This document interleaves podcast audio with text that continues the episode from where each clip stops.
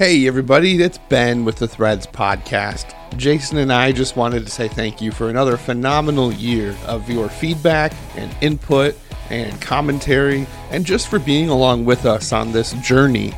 Jason just loves it when I use that word. He thinks I'm a hippie because I say journey. We really appreciate all that you've done to come alongside of us and take part in this podcast called Threads Podcast Life Unfiltered.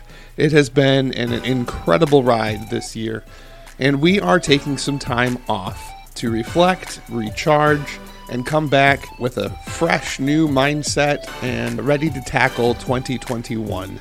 Stay tuned. We'll be back in January with another episode.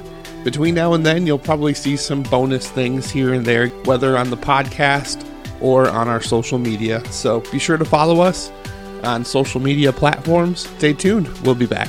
Merry Christmas, Happy New Year, Happy Holidays, Happy Hanukkah. Whatever you celebrate, enjoy it. Love you guys. Thanks for everything.